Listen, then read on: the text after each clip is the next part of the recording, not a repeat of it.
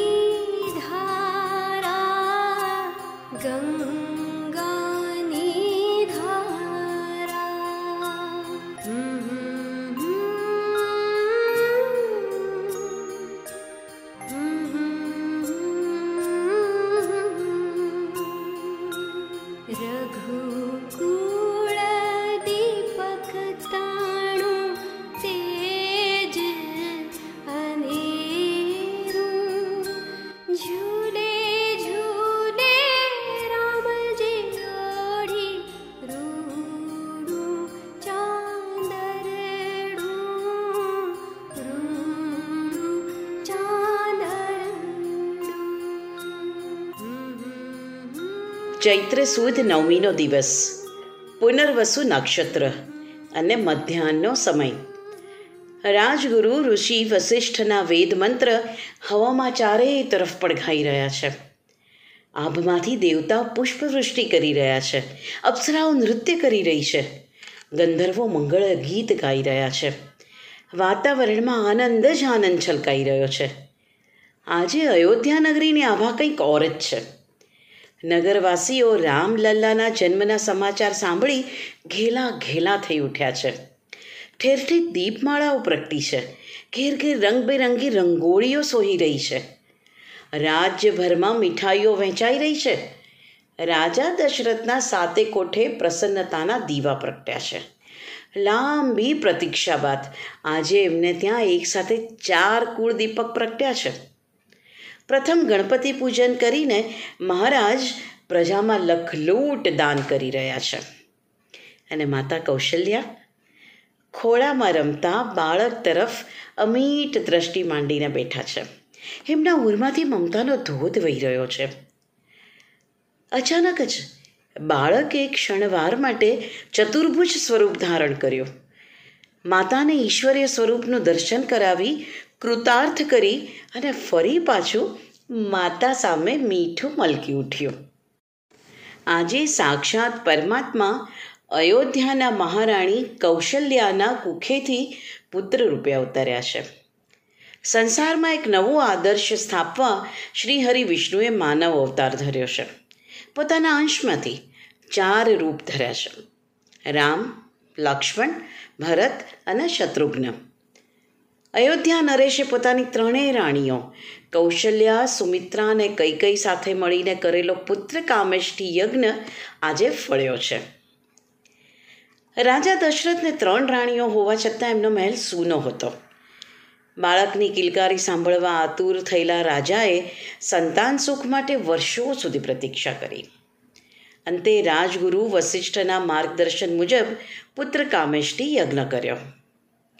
રાજાની ભાવપૂર્ણ ભક્તિથી પ્રસન્ન થયેલા અગ્નિદેવતા હાથમાં પ્રસાદરૂપી ખીર લઈને યજ્ઞકુંડમાંથી પ્રગટ થયા. રાજન, અડધી ખીર કૌશલ્યાને અને બાકીની ખીર સુમિત્રા અને કૈકઈ વચ્ચે સરખે ભાગે વહેંચી દેજો. રાજાએ અગ્નિદેવતાની આજ્ઞાનું પાલન કર્યું, પરંતુ રાજાની અત્યંત પ્રિય રાણી કૈકઈ રૂસણે ચડી. મને સૌથી છેલ્લે અને એ પણ આટલો નાનો ભાગ. હજી તો કઈ કઈ આગળ કાંઈ બોલે, એ પહેલાં તો આકાશમાં મંડરાતી સંભળી ખીર પર ત્રાટકી અને ખીર ગઈ તપશ્ચર્યા કરી રહેલા અંજની માતા પાસે. અને ખીર આરોગવાને કારણે માતા અંજની અને પિતા કેસરીને ત્યાં પ્રાકટ્ય થયું હનુમાનજીનું. આ તરફ કૈકઈની ખીર સંભળી લઈ ગઈ એટલે કૌશલ્ય અને સુમિત્રાએ પોતાના હિસ્સામાંથી થોડો થોડો ભાગ આપ્યો કૈકઈને જેને આરોગવાને કારણે આજે પુત્ર કામેષ્ટી યજ્ઞનું ફળ ત્રણેય રાણીઓને પ્રાપ્ત થયું છે. રામના જન્મ બાદ સુમિત્રાનંદન લક્ષ્મણ, શત્રુઘ્ન અને કૈકઈના કુખેથી ભરતનો જન્મ થયો. અર્થાત પુત્ર કામેષ્ટી યજ્ઞ સંપન્ન કરીને રાજા દશરથને ચાર પુત્રોના પિતા બનવાનું સૌભાગ્ય પ્રાપ્ત થયું. આખરે રાજા દશરથે એવા તે વળી કેવા પુણ્ય કર્યા હતા? કે એમને પ્રભુના પિતા બનવાનું સૌભાગ્ય પ્રાપ્ત થયું? આ સવાલનો જવાબ મેળવવા રાજા દશરથના પૂર્વજન્મ તરફ એક નજર માંડવી પડશે. પૂર્વજન્મમાં રાજા દશરથ એક બ્રાહ્મણ હતા. રોજ એક હજાર તુલસીદલ ભગવાનને અર્પણ કર્યા વગર અન્નનો દાણોય ન આરોગતા. આવા આકરા નિયમનું ચુસ્તપણે પાલન કરતા આ બ્રાહ્મણને એક દિવસ સખત તાવ આવ્યો. એમણે તાવને વિનંતી કરી, હું મારા ઠાકોરજીની સેવા કરી લઉં ત્યાં સુધી તું થોભી જા, પછી આવજે. અને સાચી, તાવ રોકાઈ ગયો. અને તાવ ગયો તેથી નિત્ય નિયમ મુજબ બ્રાહ્મણે તુલસી દલ લઈને મંદિર તરફ ડગ માંડ્યા. પણ મંદિરમાં પહોંચે એ પહેલાં રસ્તામાં જ એણે એક પિશાચિનીનો રડવાનો અવાજ સાંભળ્યો. પૂર્વજન્મમાં પોતાના પતિને પીડા આપવાથી પિશાચીઓનીમાં જન્મેલી સ્ત્રીએ બ્રાહ્મણને પોતાનો ઉદ્ધાર કરવા વિનંતી કરી. પિશાચિનીનો જીવ અટવાઈ રહ્યો હતો. પીડામાં ટળવળતી જોઈને બ્રાહ્મણે ઠાકોરજીને ચડાવવાનું જળ પિશાચિનીને પીવડાવ્યું અને પછી ગયા મંદિરમાં પ્રભુને તુલસીદલ ચડાવ્યા અને પાપી જીવના ઉદ્ધારની પ્રાર્થના કરી. જો મેં એકાદશી કરીને પુણ્ય ફળનો સંચય કર્યો હોય, તો એ સઘળું પુણ્ય આ પિશાચિનીને પ્રાપ્ત થાય અને એના જીવને સદગતિ મળે. પ્રાર્થના સફળ થઈ. પિશાચિનીને સદગતિ મળી. બ્રાહ્મણે એના દેહને અગ્નિદાહ આપ્યો અને અગ્નિદેવ પ્રસન્ન થયા. હે બ્રહ્મદેવ, તારી નિષ્ઠાથી હું ખૂબ પ્રસન્ન થયો છું. આવતા ભાવમાં તું અયોધ્યા નરેશ તરીકે જન્મ લઈશ. તારી પત્ની, તારી પટરાણી હશે અને સ્વયં ઈશ્વર તારે ત્યાં પુત્ર રૂપે અવતરશે. બસ અગ્નિ દેવતાના વચન મુજબ બીજા જન્મમાં આ બ્રાહ્મણ રાજા દશરથ અને એની પત્ની પટરાણી કૌશલ્યા તરીકે ઓળખાયા. ચાલો, સાથે સાથે ભગવાન રામના ઇક્ષ્વાકુ કુળનો પરિચય પણ કરાવી દઉં. મનુ મહારાજના છીંકવાથી એમની નાસિકામાંથી પુત્ર ઇક્ષ્વાકુની ઉત્પત્તિ થઈ.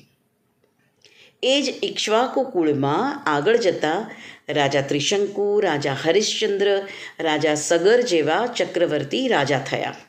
રાજા સગરના પુત્ર રાજા દિલીપ. દિલીપના પુત્ર ભગીરથ. એ જ ભગીરથ જે ગંગાજીને પૃથ્વી પર લઈ આવ્યા. અને એટલે જ આજે પણ આપણે કોઈ પણ અતિ મુશ્કેલ કાર્યને ભગીરથ કાર્ય જ તો કહીએ છીએ. એ જ કુળમાં આગળ જતા ખટવાંગ નામના રાજા થયા. ખટવાંગ રાજાને જ્યારે ખબર પડી કે અડતાળીસ મિનિટ પછી એમનું મૃત્યુ આવવાનું છે, તો એમણે સર્વસ્વ ત્યાગીને ભગવાનમાં મન સાધી લીધું અને ઘડીભરમાં પોતાનું આત્મકલ્યાણ કરી લીધું. રાજા ખટવાંગના પુત્ર દીર્ઘબાહુ. દીર્ઘબાહુના પુત્ર એટલે મહાજ્ઞાની અને અતિ ઉદાર રઘુરાજા. રઘુરાજાના પુત્ર અજ, અજના પુત્ર દશરથ અને રાજા દશરથના પુત્ર એટલે રામ. રામ એટલે ધર્મ. રામ એટલે મર્યાદા. રામ એટલે સંયમ. રામ એટલે ધૈર્ય. રામ એટલે સદ્ગુણોનો ભંડાર. રામ એટલે એક એવું પાવન ચરિત્ર જેનું સ્મરણ કરવા માત્રથી માણસ પવિત્ર થઈ જાય. જેનો એકમાત્ર ગુણ અપનાવો અને જીવન સાર્થક થઈ જાય. આવા રામને પામીને દશરથ અને કૌશલ્યાના આનંદનો કોઈ પાર નથી. રામની સાથે વિવેકના પ્રતીક સમા લક્ષ્મણ, વૈરાગ્યના પ્રતીક સમા ભરતજી અને સદવિચારોના પ્રતીક સમા શત્રુઘ્નને રમતા જોઈને દશરથ ભાવ વિભોર થઈ જાય છે. નિત નવીન અચરજપૂર્ણ બાળ ક્રીડાઓથી બધાનું મન મોહિત કરતા રામ દશરથના કાળજાના કટકા સમાન છે. રામને જોયા વગર રાજા દશરથને ઘડી પણ ચેન નથી પડતું. એટલે જ્યારે રામને ગુરુકુળમાં શિક્ષણ ગ્રહણ કરવા મોકલવાના હતા, ત્યારે દશરથનું કાળજું એ વિચારથી કપાઈ ગયું હતું. કે એમનો સુકુમાર રામ ગુરુકુળનું આકરું જીવન કેવી રીતે જીવી શકશે? ત્યાંની કઠિન શિક્ષણ પ્રણાલિકામાં કેવી રીતે ઢળશે? આજના મા બાપ પણ આવી જ વાતોથી ચિંતાતુર રહેતા હોય છે. પોતાના સંતાનોને પ્રત્યેક સુખ સગવડથી ભરપૂર, આરામદાયક અને સાધન્ય સંપન્ન જીવન આપવાની ઈચ્છા ધરાવતા પેરેન્ટ્સનો અતિ પ્રેમ જાણે અજાણે સંતાનોને પાંગળો જ બનાવતો હોય છે. પરંતુ આપણે સૌએ એટલું ચોક્કસ યાદ રાખવું જોઈએ કે સંઘર્ષ સામે બાથ ભીડવાની ક્ષમતા જ જીવનમાં સફળતાનું માપદંડ બનતી હોય છે.